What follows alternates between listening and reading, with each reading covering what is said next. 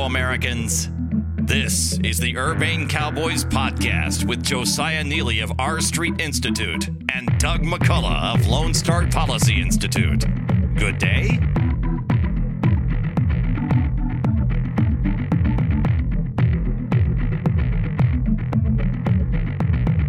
Howdy, y'all. Welcome to the Urbane Cowboys podcast. I'm Josiah Neeley with the R Street Institute. And I'm Doug McCullough with the Lone Star Policy Institute.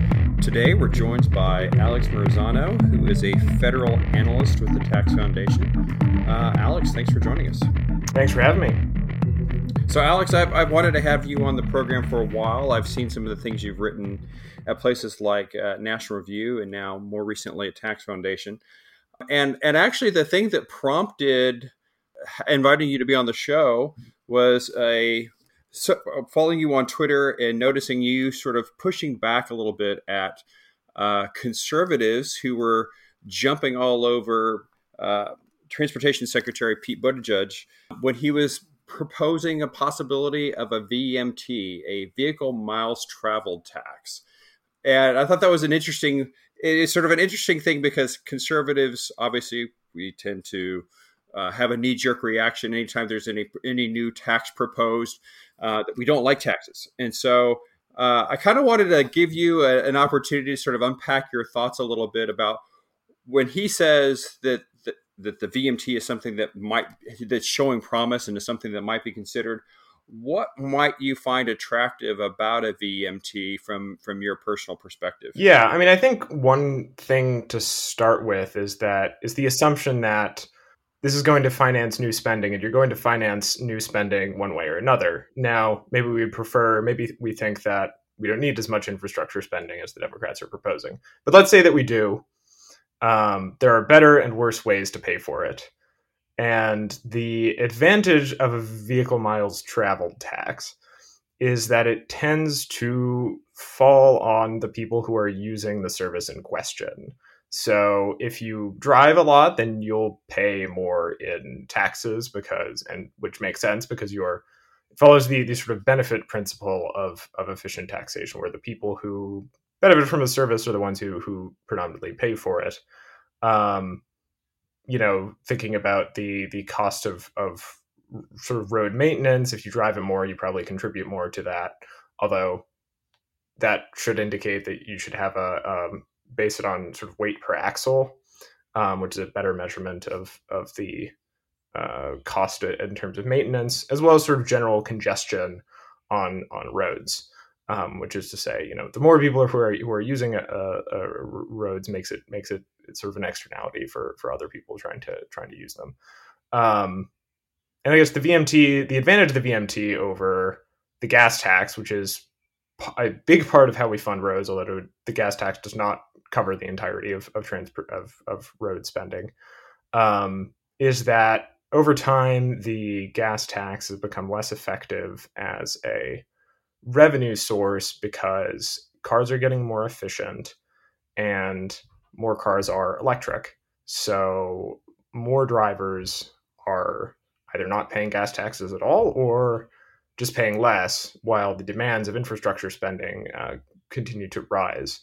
Um, so that's the sort of abstract argument for a VMT, and I think that there have been a lot of, of conservative or libertarian friendly groups who have been supportive of it um, in the past and in the present. Uh, now there are there are obviously some some problems with it, which we, we can get into.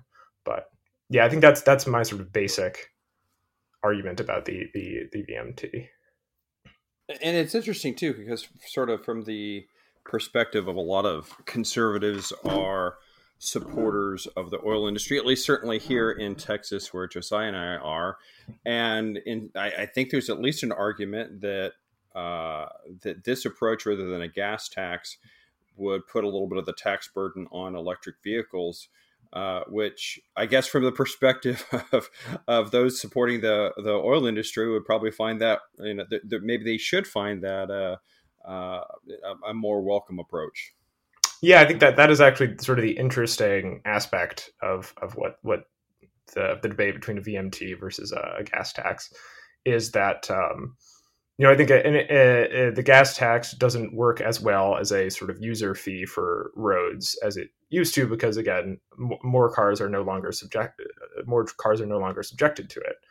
Um, and so, you know, theoretically, you would think that that liberals would be sort of more favorable to just sticking with the gas tax because, you know, effectively you have an Im- implicit subsidy or an exemption for it from electric cars. It's sort of an additional incentive to adopt green technology uh, or um, uh, and sort of pseudo thought of as a excise tax on on pollution, sort of like a, a like diet targeted carbon tax of some kind.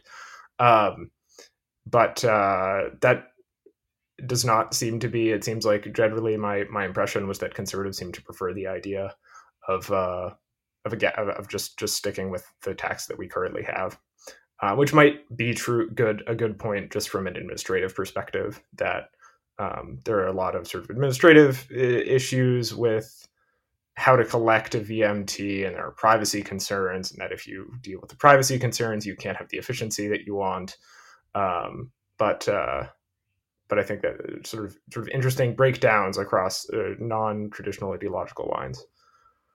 Yeah, let me ask about that because you know I'm favorably disposed towards a VMT alternative to a gas tax. I think you kind of are going to need some alternative to gas tax, uh, both because of EVs and then also the increasing efficiency. But how does it, uh, you know, how do you actually implement that in practice to be able to tell? Like, because you know the the one you know a, a big advantage of the gas tax is people have to go to buy the gasoline, and so you just put the tax on the gasoline and that's done. Uh, so, like, how would you make people pay based on the miles that they've traveled uh, for the for the VMT? Yeah, so I think that there are a few approaches to it. Um, one of the options is, which I think people usually jump to, and is where mostly the the privacy concerns come in, is is using like car GPSs, which understandably can kind of freak people out. Um, there are alternatives to this. There's uh, trying to do it at um, doing it through paying at the pump, um, just based on uh, like uh, sort of average amount of, of time it takes to like fill up a tank or go between charges, um, or stuff like uh, just using odometers. Um, and uh, sort of some sort of onboard technology done through third parties or, or something.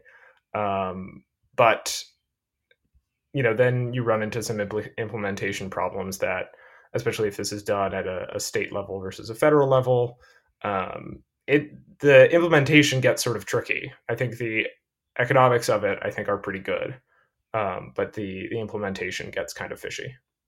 Yeah, I did. Uh, I did wonder you know, because you could just have people come in every year to check the odometer. So I, actually did uh, try to look into like, you know, how how easy is it to uh, like manually roll back your odometer or something like that to try and uh, cheat. Apparently, it, it is a little uh, difficult these days.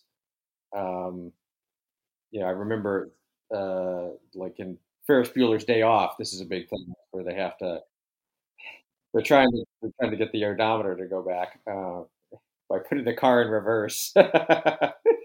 um, so yeah, I mean, I, I, guess that's the question. Is you know, uh, I'm I'm a big fan of uh, low tech solutions. You know, I think uh, oftentimes people get uh, enticed by all these like, oh, or we're going to have these high tech digital apps and things, and which is fine, but sometimes it's just a you know, you can get uh, most of the way there through something pretty, pretty simple and uh, old fashioned, and you avoid a lot of the, the headaches. I, I don't know how workable just doing odometer checks would be, uh, particularly given, you know, m- maybe it would be one thing if we were talking about a bill of thousands of dollars or whatever, but uh, I guess I think like, you know, the I, I don't know how much the average person pays in gas tax a year, but I, I, I think it's like less than a hundred bucks or something. So it's not a huge amount that you would,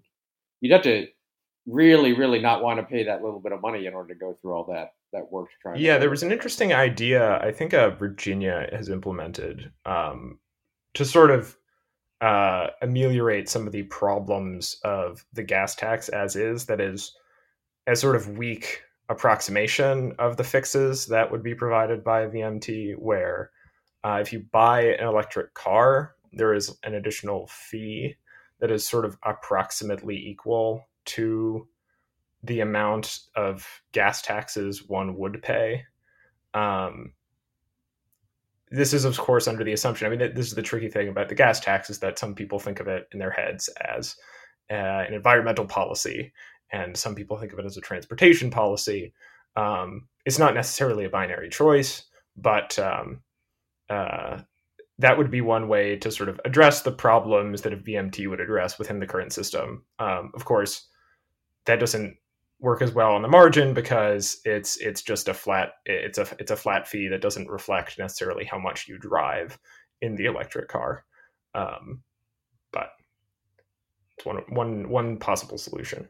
Yeah, I think I think under the the proposal uh, or, or uh, the tax foundation had a paper from um, uh, Ulrik. Um, uh, uh, Ulrik, who is our uh, one of our analysts, about called "Who Will Pay for the Roads" last year, and I think under his examples, um, I think the VMT rate would be would have been sort of 1.2 cents about for passenger cars, but 6.5 cents per mile for um, commercial traffic, which is obviously much more heavily sort of trucks and and stuff like that, as opposed to like you know unsurprisingly, uh, a Prius does less damage to a road than a 18 wheeler. so you recently had a piece with the Tax Foundation, uh, co-authored with Erica York, about a Bernie Sanders proposal for a CEO tax. So, uh, what what is a CEO tax? And I mean, it sounds pretty bad. I don't know. But uh, what, what is your perspective on the CEO tax? So the proposal, which I believe is called the Tax Excessive CEO Pay Act, is basically bases would would increase the corporate income tax faced by CEOs according to how large the ratio of the CEO's salary or I guess it, I think it's not technically the CEO salaries. Whoever the highest paid executives salary, whatever the highest paid executive salary is, um, the ratio of that to the salary of the median worker. And I think I want to say it starts at if the ratio is between you know one and fifty, there's no increase, and then it goes up by like 0.5 percent for each sort of successive chunk of 50. So uh, between 50 and 100 would pay a tax rate of uh, 21.5%, and then 100 and 150, 22.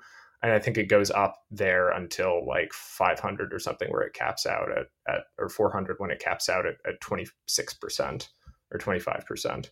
Um, and basically, the, the main problem here is that the ratio between median worker pay and CEO pay mostly is based on what industry a company is in and ergo what type of workers they employ. For example um, you know if you are an energy company you you don't have a ton of workers for the revenue that you put out um, uh, because you know everything is just so heavy capital inten- heavily capital intensive. And the workers a lot of the workers you do have are like engineers um, who are who are sort of highly highly productive um, and tend to have you know a lot of fancy a lot of fancy degrees and stuff. Um, and then you know compare that to a fast food company where your sort of most of the, the most of your work a lot of your workers are are sort of lower productivity on the whole.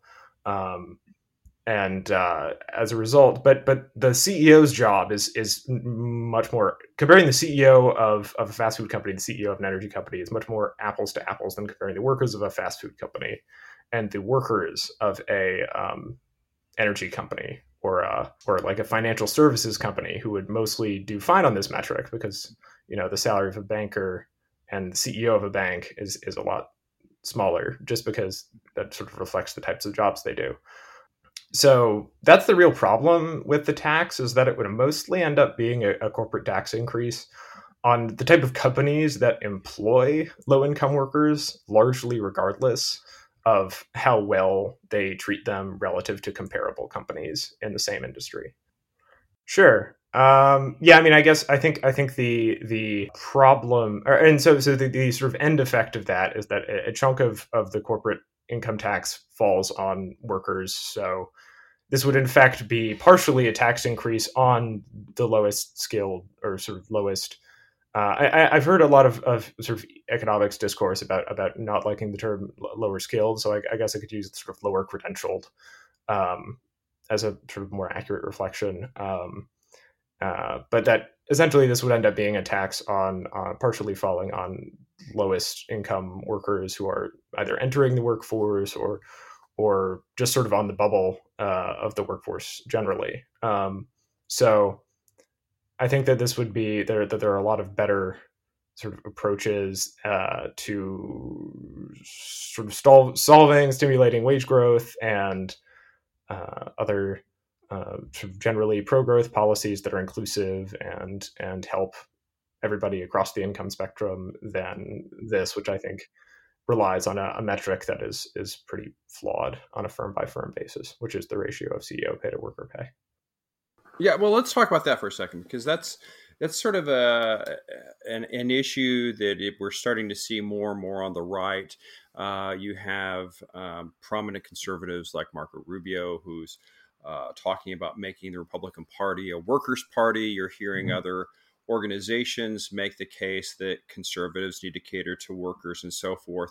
Um, and uh, knowing a little bit about their approach to economic policy, I have a feeling that uh, your approach would be very different. What if, if from a sort of free market perspective, if we wanted to uh, tilt the scales just a little bit more towards workers, and as you say, sort of uh, make make uh, the economy a little bit more inclusive so that workers can earn more. What would be some, you know, free market or market oriented tax policies or economic policies that that we could that we could actually pursue that would actually be beneficial to workers rather than sort of just talking about how we need to connect with workers? What are, what are some of the the policy tools that are available?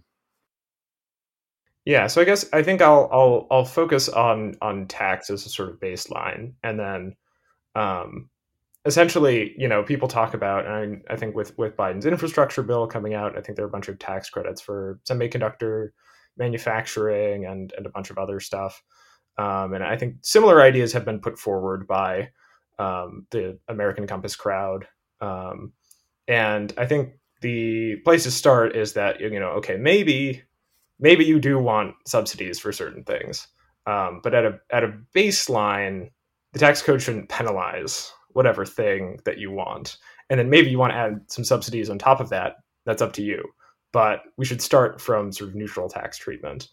And under the current system, um, a lot of investments uh, have to be depreciated uh, on, under taxes over sort of many years, number depending on type of asset, um, structures, for example, have to be spread. Uh, commercial structures have to be spread over 39 years, and residential structures over 27 and a half, uh, for example. And the problem with that is that essentially, you know, if you have to deduct a million dollar and $10 million in, of investment in like a, a mm, housing project or something, um, then you have to divide that those deductions subtracting those costs from your revenue to get profit you have to spread those out over 27 and a half years. Um, and the result of this is that you know companies value deductions in the future a lot less than they do deductions now this is a sort of basic time value of money concept in addition to inflation, that inflation will mean that a, a deduction of a million dollars 27 years from now is, is going to be worth less than deducting it now. Um, and also, sort of spreading these deductions out doesn't really reflect the real profits of the company in the current year in terms of what they can pay. So, you know, if you are particularly if you make a big investment, but you have to spread the cost out over a long time, you know, in that year you don't have any cash flow. Like if if you you make a million dollars and you have a million dollar investment that's spread over 10 years, then you have no revenue. but if you had to spread it out over 10 years, then it shows up that you have $900,000 in revenue or in in profits. Uh, uh, and so actually deducting them immediately uh, also sort of more reflects the like liquidity situation, I guess, of of, of companies as well. Uh, so essentially, what we should be doing to increase sort of productivity, and I think that is also an important debate that that I that how much um, productivity growth is connected to wage growth. Um, that some metrics say that, that, that there's been sort of a disconnect since 1973 um, and other metrics and other studies say there there hasn't. Um, I tend to be of the view that that they're still connected. There, it might, not be sort of a perfect connection that like a one percent increase in productivity leads to like a 0.7 percent increase in wage growth, but even that is is still good. Um, that like in order to increase productivity, we need sort of big capital investment, uh, and so sort of expensing, which is to say deducting the sort of full cost of investment in the year it's made, is the kind of policy that would increase investment uh, and and and productivity, and it particularly would help uh, manufacturing because manufacturing is very capital intensive industry.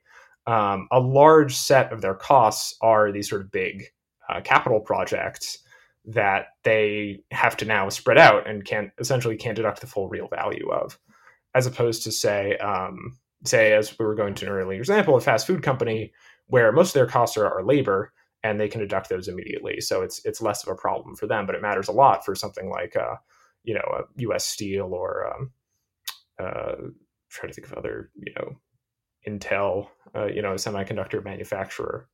Um, so yeah, I think that's that's the sort of starting uh, shtick of of expensing.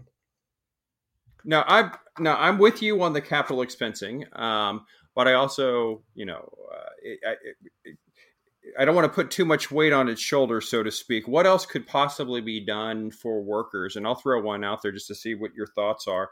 Uh, I, and I don't hear anybody seriously proposing this, although I think it'd be fantastic. Is is there some other way we could pay for social security other than payroll taxes? I mean why why have why in this day and age when we're trying to promote employment would we have a, a, an additional surtax on employment? Is there is there some other way that we can mitigate mitigate the costs of employment um, through some type of tax policy or even replacing the payroll taxes with some other type of tax?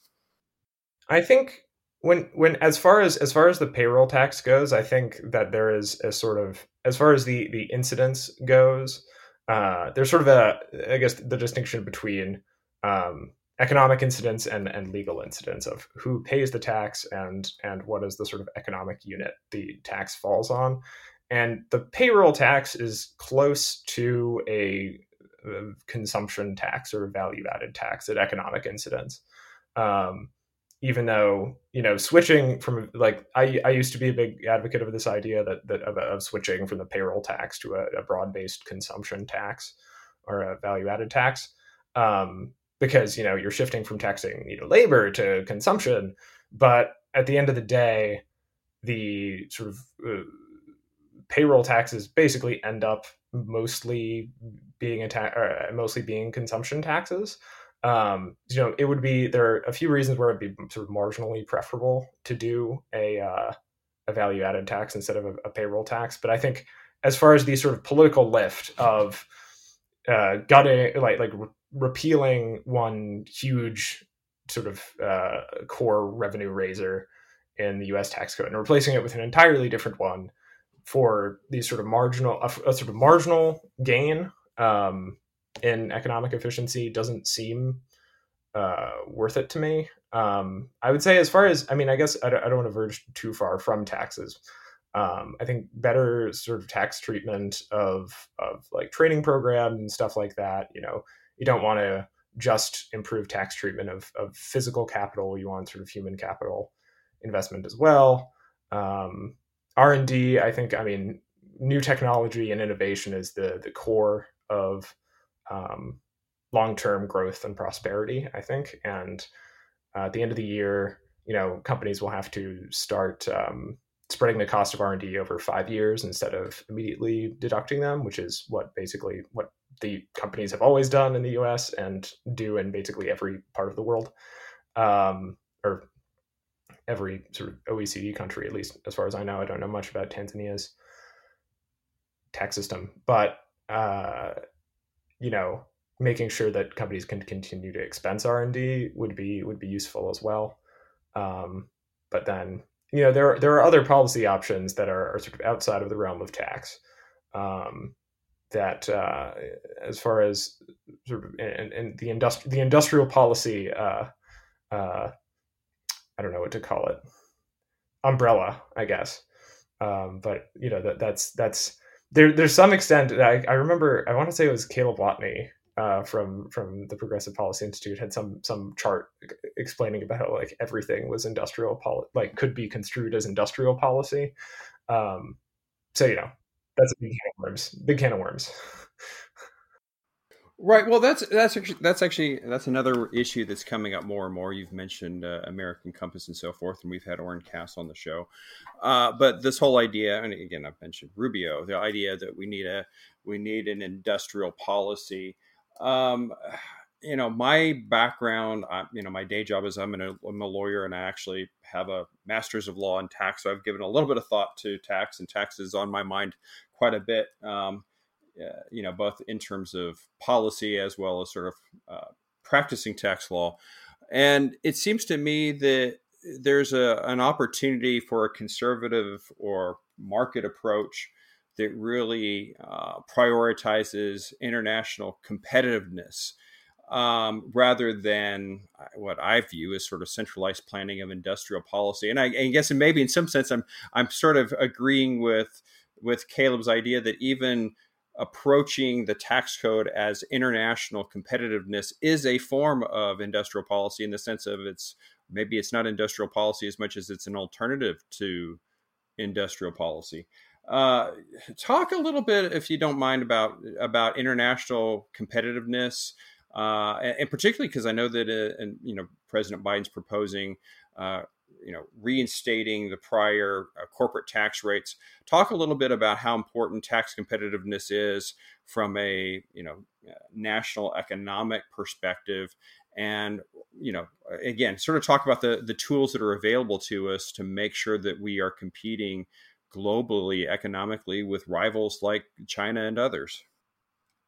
Yeah, I mean, I think I think one of the one of the important things to to remember that often I think gets lost in a mix when people get um, uh, start doing international comparisons about uh, the corporate tax is that uh, states often also level their own corporate income tax, and so uh, and I think generally uh, international um, the, the sort of the, the there's no, there a lot for a lot of international examples there aren't equivalent of, of additional sort of uh, provincial or state level um, corporate taxes in addition. So uh, currently, I think the U.S. is right around average as far as the OECD goes.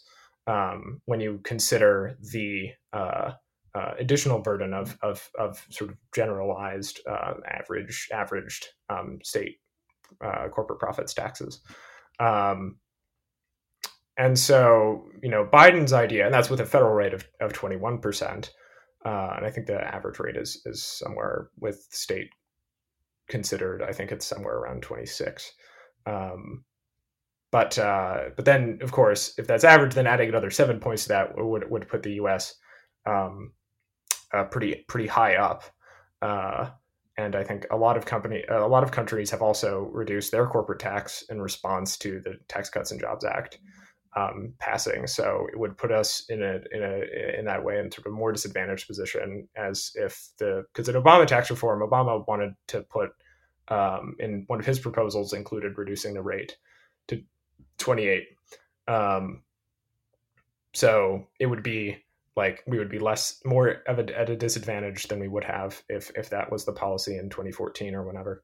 Um, yeah, so I think I think as far as and I think another point about sort of manufacturing, which is uh, seems to be is a focal point for both Republicans and Democrats uh, now is that um, when you look at compare, I, th- I, think I think the conservative approach at this point should prioritize uh, expensing over uh, corporate rate increases if the concern is is it focused on on manufacturing because um, I guess in, in, sort of historical context, which, which, is interesting, in the Tax Reform Act of 1986, um, there was sort of a debate about whether to preserve a lot of the accelerated depreciation provisions uh, from earlier tax reforms, the, the first Reagan tax cuts, um, or to whether to lower the, the, corporate tax rate.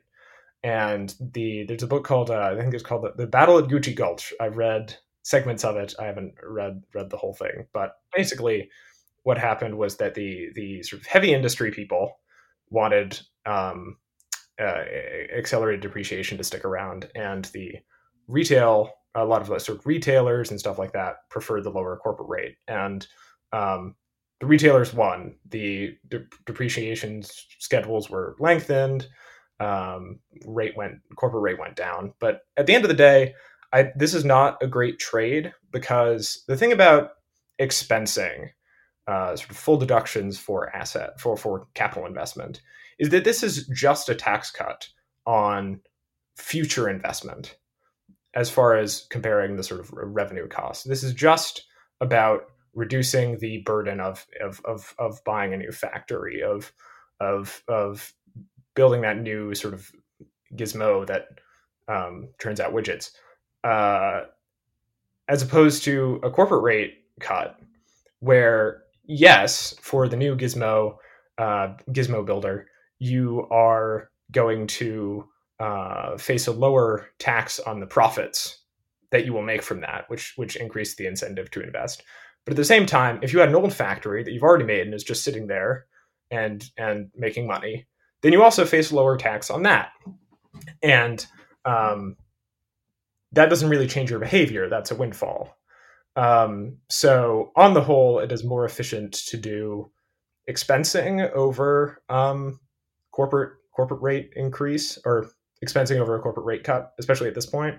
Um, I think that that would be an interesting place if at least maybe you know one Republican or or a, or a moderate Democrat was in the room uh, for this this infrastructure thing. If would be it would be interesting to see if there was a, a compromise there for for raising the corporate rate with um, some sort of expensing provisions, whether it's the temporary ones enacted in the Tax Cuts and Jobs Act uh, or new ones, which would be cool um, as a compromise. Um, that would be interesting, but uh, you know, I'm not super optimistic. But who knows? So one of the things I've been seeing lately across the board in uh, in policy circles, and and I, I think that it's worse now than it has been in sort of in the times of pandemic, people sit around and come up with uh, crazy ideas. Maybe, maybe, maybe it's always been there. Maybe I'm just noticing it more.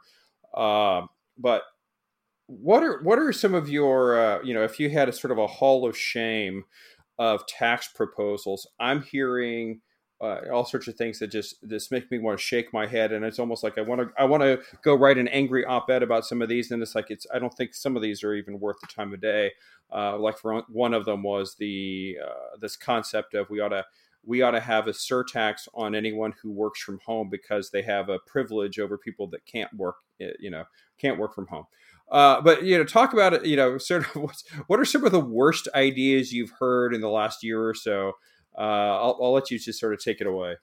Oh boy, there've got to be so many. I, I, the first one I was thinking of was the the work from home uh, uh, tax, which, as I recall, my my colleague uh, Jared Jared Walczak he wrote an article about it, and I think the first sentence was like was something about like clearly uh, was it Credit Suisse or Deutsche Bank who had that the white paper was like clearly these guys are desperate for some web traffic or something.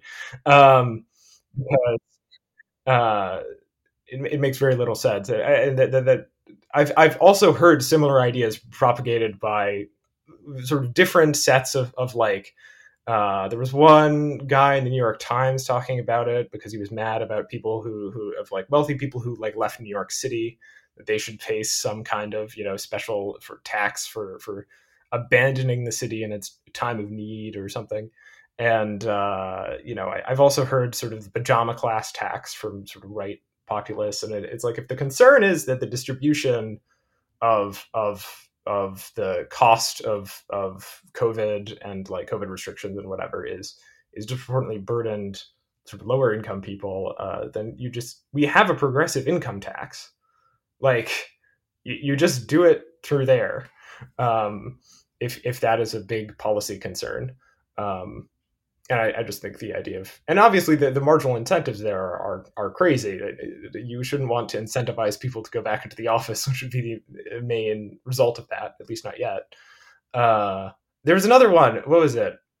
Oh yeah. And, and i'm not not a huge fan of the uh, uh, who, the british government with the legendary slogan of, of, of eat out to help out. Uh, the sort of ta- i'm not sure actually I'm pretty sure it was it was it's a tax based subsidy as opposed to just sort of a general spending thing, which encouraged people to, to go out to eat to support restaurants during during the pandemic, which again it doesn't I guess you know it's why would that be the thing you would in- incentivize you know maybe maybe uh, t- takeout to help out or something you know um, so th- that that is another weird one that has has been big in the context of a pandemic um, yeah, I think those those are the two weird ones. It's it's like taxing working from home and subsidizing going out to eat were the two sort of strangest policy responses that I, I think I saw have seen proposed. So to kind of wrap things up, I have a general question for you. Sort of, uh, you know, you are uh, a young budding scholar. What's what's your ultimate goal? Just to uh, to run the boards on all the neoliberal shill brackets? Is that is that the ultimate plan? you know, someday I'd like to make it past the second round. But um, you know, I, I honestly, honestly don't really know what my my like long term my long term plans are still in in sort of flux. Um, but you know, I think I would like to. Um, I guess there's something there's something which I guess is true in taxes that is, is always is always true for for all things is that you you never there's no such thing as the, the sort of final victory that like uh there will never there there, there, there will will not we will not reach the like ideal uh, sort of um, the ideal sort of growth maximizing tax system we won't like achieve that someday and then have it just be like okay now we've we've we've done time to like time to like pack it in we've we've fixed everything um, because again these sort of debates uh, are are sort of constant uh, not only what should we be taxing, but how much should we tax be taxing them, et cetera, et cetera. So I think this taxes will always be uh, well. You know, there's a better quote. No, no, nothing, nothing is certain except except death, death and taxes. So I think I'm going to be stuck uh, uh, doing doing tax stuff in some capacity or the other for a long time. Well, great. Well, thank you so much for joining us, and uh, maybe next time we'll have you come back and uh, explain uh, what's wrong with the wealth tax. Uh, that, that'd be a, that'd be a fun episode. Thanks so much for having me. Thanks a lot.